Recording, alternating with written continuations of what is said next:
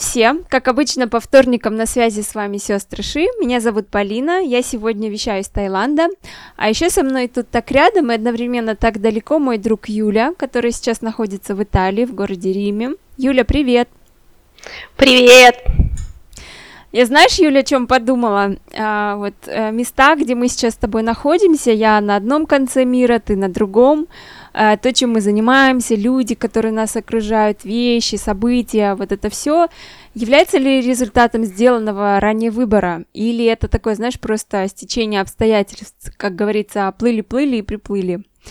Когда я задумываюсь об ответе на этот вопрос, мне представляется такая картина, почти что из фильма sci-fi, где у людей есть а, две параллельные реальности. Одна реальность а, очень а, обычная, привычная, реальность, которой по утрам звенят будильники, распиваются кофе, чаи, отсылаются смс произносятся какие-то диалоги, случаются встречи и так далее.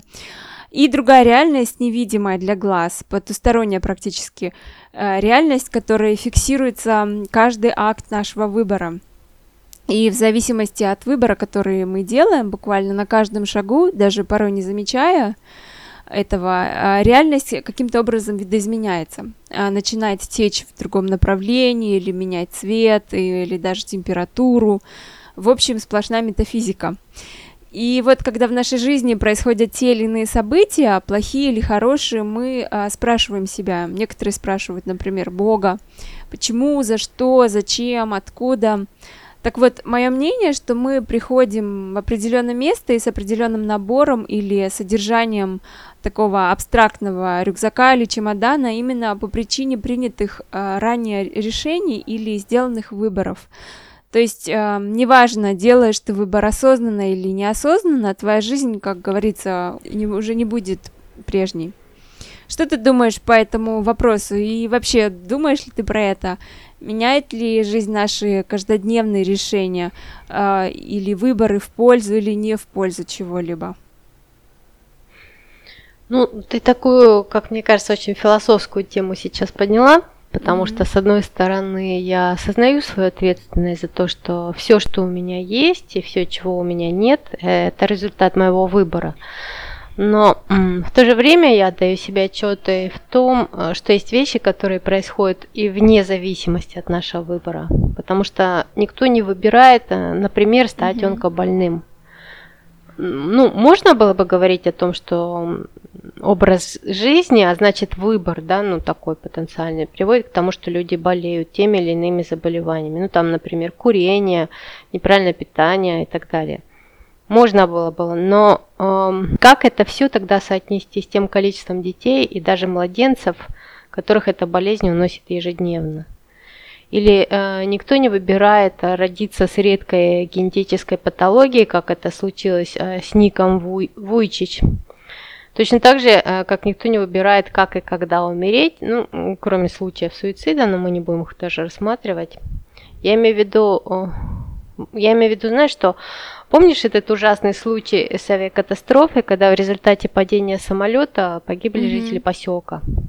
То есть получилось, что люди погибли в результате авиакатастрофы, а, даже не садясь в самолет, может быть, вообще ни разу в жизни. И, э, ну, даже если взгляну на какие-то более приземленные примеры, например, утром просыпаешься за окном дождь. Вот это сложно назвать выбором, потому что, ну, это случилось помимо твоей воли, например, или снег. Угу. Или там такой простой пример, у нас есть фруктовые деревья, за которыми мы ухаживаем, обрабатываем, там поливаем, подрезаем. В общем, вкладываем много времени и сил в то, чтобы получать определенный результат в виде фруктов. И это наш выбор. То есть мы вместо того, чтобы, например, посидеть в баре, мы едем там поливать деревья. Но э, в этом году, в момент начала цветения, случились затяжные заморозки, и в результате плодов нет ни на одном дереве и, и это уже не является выбором, ну и так далее. То есть есть вещи, которые происходят с, э, с нами как результат нашего выбора, а есть вещи, которые происходят, может быть, для того, чтобы мы сделали свой выбор. И вот тут, ну, я думаю, очень важно осознавать постоянно, что именно сейчас с тобой происходит и почему, и какова доля твоей ответственности в происходящем. Потому что каждое принятое нами решение и последствия, которые оно за собой влечет, автоматически делают нас ответственными за происходящее. Поэтому с моей точки зрения люди, которые утверждают, что ну, в той или иной ситуации у них не было выбора, зачастую лукавят, обманывают и себя, и других. Mm-hmm. Есть ситуации, в которых а, сами по себе мы не выбираем, но у нас есть выбор в том, как на них реагировать. Бывает так, что любой выбор кажется одинаково неприемлемым, но он все равно есть. Или знаешь, вот такой момент, мне а, кажется всегда удивительная формулировка повезло. Я, я не знаю, тебе приходилось слышать свой адрес что-либо подобное или нет, но я часто сталкиваюсь, и всякий раз, когда я слышу вот эту фразу «тебе повезло, что…», э, ну, там много mm-hmm. всяких вариантов, в чем мне конкретно повезло, мне, честно говоря, ну, просто смешно. Потому что я, я не стану отрицать, мне действительно повезло в том, что я родилась там с полным комплектом рук, ног, внутренних органов. Я могу слышать, я могу видеть, я могу говорить. Мне повезло, это правда. Это большой дар, и за него я невероятно благодарна там природе, mm-hmm. случаю, судьбе, потому что это существенно облегчает качество моей жизни. Но угу. то, с кем я живу, где я живу, чем я занимаюсь, это результат моего выбора. И это при том, что я человек склонный, в принципе, к вере в существование некой там, скажем, судьбы, которая, как а, известная на печке найдет. Я все равно придерживаюсь этих взглядов, что внутри этой данности, ну, этой, э, будем говорить, судьбы, у нас есть огромное количество вариантов. Это как в игре. Вот есть фигуры, там, ну, например, шахматные или карты, или персонажи какие-то, если речь идет о виртуальных играх. Есть понимание, что игра конечна. Но выиграешь ты или проиграешь, зависит только от тебя, потому что это ты в рамках этой игры делаешь выбор, как и чем ходить. Там, знаешь, как это там джентльменах удачи говорил, лошадью ходи, лошадью. В общем, вся наша жизнь игра, и кто тому виной, что я увлекся этой игрой. Это же, знаешь, я подумала, вспомнила знаменитую популярную нынче молитву «Дай мне спокойствие принять э, то, чего я не могу изменить, мужество, э, чтобы изменить то, что я могу изменить, и мудрости, чтобы отличить одно от другого». Точно. Кстати, я читала, что эта молитва часто используется в обществах анонимных алкоголиков. А, я согласна с тобой, что мы а, не можем выбрать, допустим, своих родителей или какие-то вещи, данные нам при рождении, но мы можем выбирать свое отношение к ним. Я считаю, что мечты и желания исполняем мы сами, а не какие-то феи из сказок. И еще мне кажется, что именно мечты являются нашими навигаторами по жизни. А, если я знаю точно, о чем я мечтаю, ну, знаешь, такое сокровенное, чего я хочу, то я и выборы буду делать соответственные в направлении их. А если я не знаю, что вообще мне надо, э, есть ли вообще у меня мечта, то, естественно, мне как-то фиолетово вообще, где жить, с кем жить, что делать. В этой ситуации остается один вопрос открытым. Кто виноват? Ну, ты знаешь, пока я слушала тебя, вспомнила фильм «Курьер», я не знаю, ты видела или нет. А, видела?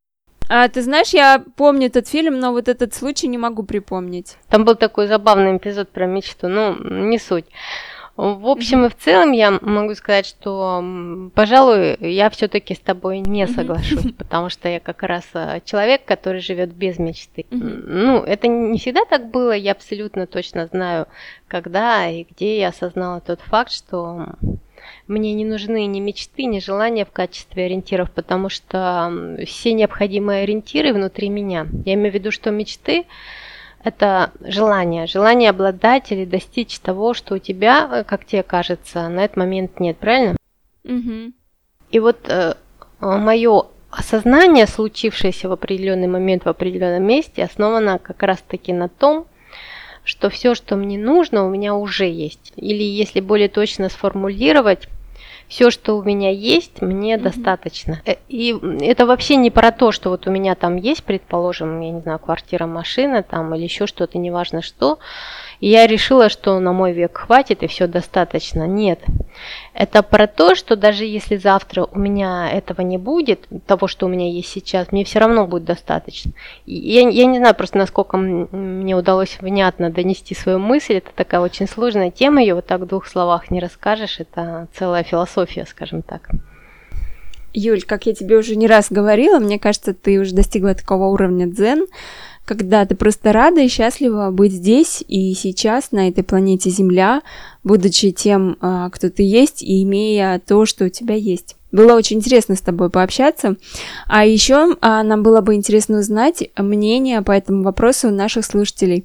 Люди, если вам есть что сказать, э, то пишите, пожалуйста, нам комментарии. Мы есть в Фейсбуке, в Ютубе, SoundCloud и iTunes, а также наши подкасты теперь еще можно найти и на подкаст-площадке под fm.ru. Наш хэштег SisterShe.